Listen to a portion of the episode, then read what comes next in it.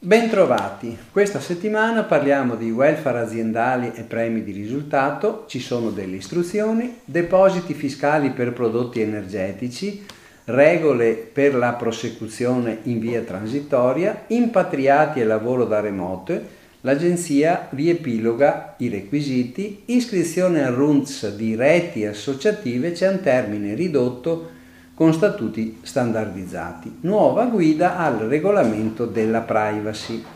Welfare aziendale premi di risultati. Ci sono delle istruzioni emanate con la circolare 49 del 31 di maggio, nella quale l'INPS ha fornito dettagliate note aggiornate sulla disciplina del welfare aziendale, dei premi di risultato che hanno subito numerose modifiche negli ultimi anni. Una delle principali indicazioni dell'Istituto è la conferma che i datori di lavoro hanno l'obbligo di versare il contributo di solidarietà del 10% anche nel caso in cui i premi di risultati siano convertiti per scelta del dipendente in beni e servizi di welfare aziendale.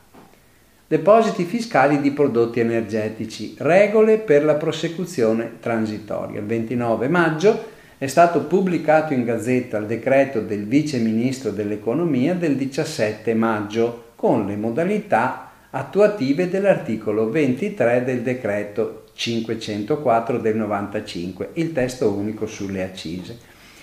Il recente decreto legge 21 del 2022 aveva previsto che qualora vengano meno le condizioni previste per legge per l'esercizio di deposito fiscale di prodotti energetici, l'Agenzia delle Dogane può sospendere l'autorizzazione dell'esercente e in caso di mancato ripristino delle condizioni richieste entro un anno, l'autorizzazione può essere revocata definitivamente.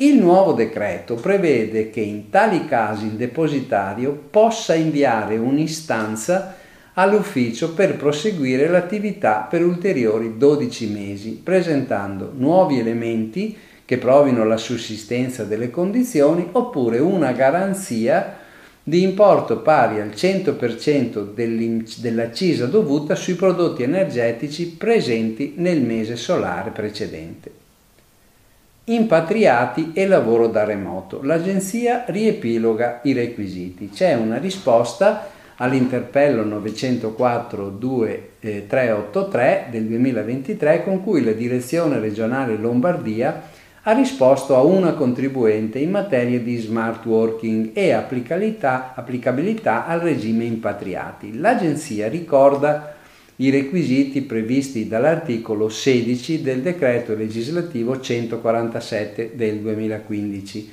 per il quale i redditi di lavoro dipendente prodotti in Italia da lavoratori che vi si trasferis- che trasferiscono la residenza concorrono a formazione del reddito complessivo per soltanto il 30% del loro importo. Le condizioni è però necessario che i lavoratori, sia italiani che stranieri, non siano stati residenti in Italia nei due periodi di imposta precedenti il trasferimento. Si impegnano a risiedere in Italia per almeno due anni e che l'attività lavorativa sia prestata prevalentemente nel territorio italiano. Queste le condizioni. In particolare su questo tema del lavoro remoto l'agenzia ricorda che il regime è applicabile anche per i lavoratori che svolgono in Italia attività da remoto per soggetti esteri. Per individuare lo stato in cui si considera svolta la prestazione, va fatto riferimento al luogo dove il lavoratore dipendente è fisicamente presente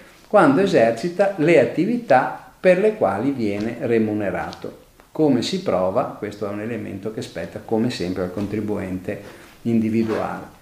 Iscrizione al RUNZ, termine ridotto con modelli standard. C'è un avviso del 2 maggio con la quale la direzione terzo settore Ministero del Lavoro ha chiarito che gli enti aderenti a reti associative iscritte nella sezione E del RUNTS per la singola iscrizione a loro volta al registro unico possono utilizzare modelli standard di statuto beneficiando di termini ridotti di registrazione. L'ufficio competente In questi casi verificherà solo la regolarità formale della documentazione e procederà entro 30 giorni. Le istanze di approvazione del modello di statuto, compilate utilizzando gli appositi moduli, devono essere sottoscritte digitalmente dal rappresentante legale della rete associativa e corredate dal modello standard che si intende sottoporre ehm, all'approvazione. Vanno trasmesse esclusivamente tramite PEC alla direzione del terzo settore. Nuova guida al regolamento privacy. In occasione dell'anniversario dell'entrata in vigore del regolamento europeo 679-218, sul sito del Garante per la Privacy è stata pubblicata una edizione aggiornata della guida all'applicazione del regolamento europeo in materia di protezione dati personali, che è scaricabile in PDF in italiano. Si tratta di una pubblicazione ufficiale, illustrata e di facile consultazione, rivolta in particolare alle piccole e medie imprese. Vengono illustrati i principi e forniti consigli pratici sugli adempimenti previsti dalle predisposizioni dell'informativa alla nomina del responsabile alle sanzioni per eventuali violazioni. Bene, vi auguro buon lavoro e buona settimana.